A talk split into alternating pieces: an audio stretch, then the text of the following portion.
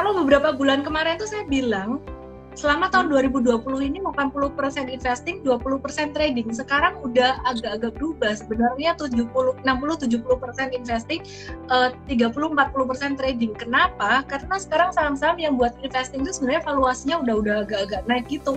Harga-harganya juga udah uh, lumayan naik. Jadi kalau misalkan mau beli kayak HMSP GGRM ya ini udah kesempatan terakhir gitu, Bu.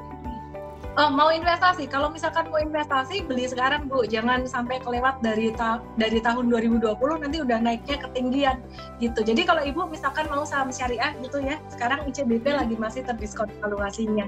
Dan mumpung harga sahamnya juga lagi ada ada diskon-diskon gitu, mulai uh, turun-turun dikit gitu.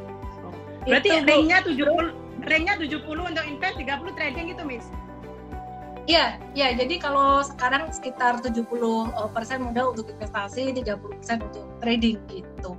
Pilihan sahamnya buat investasi juga yang uh, belum jalan ini sisa dikit sih kalau HMSP GGRM ini valuasi masih sangat uh, terdiskon dibandingkan blue chip yang lainnya hanya saja itu bukan syariah gitu jadi kalau yang syariah ya sisa uh, TLKM udah jalan juga valuasi nggak bisa dibilang sangat murah sekali cukup murah gitu uh, TLKM dan buat ibu saya pilih mungkin TLKM dan dan ICBP ya karena BBN ini juga nggak syariah BBP, oh. gitu. Oh. Ya Telkom, hmm. Telkom yang mana itu ya. Hmm. Kalau BRIS kurang ya Miss?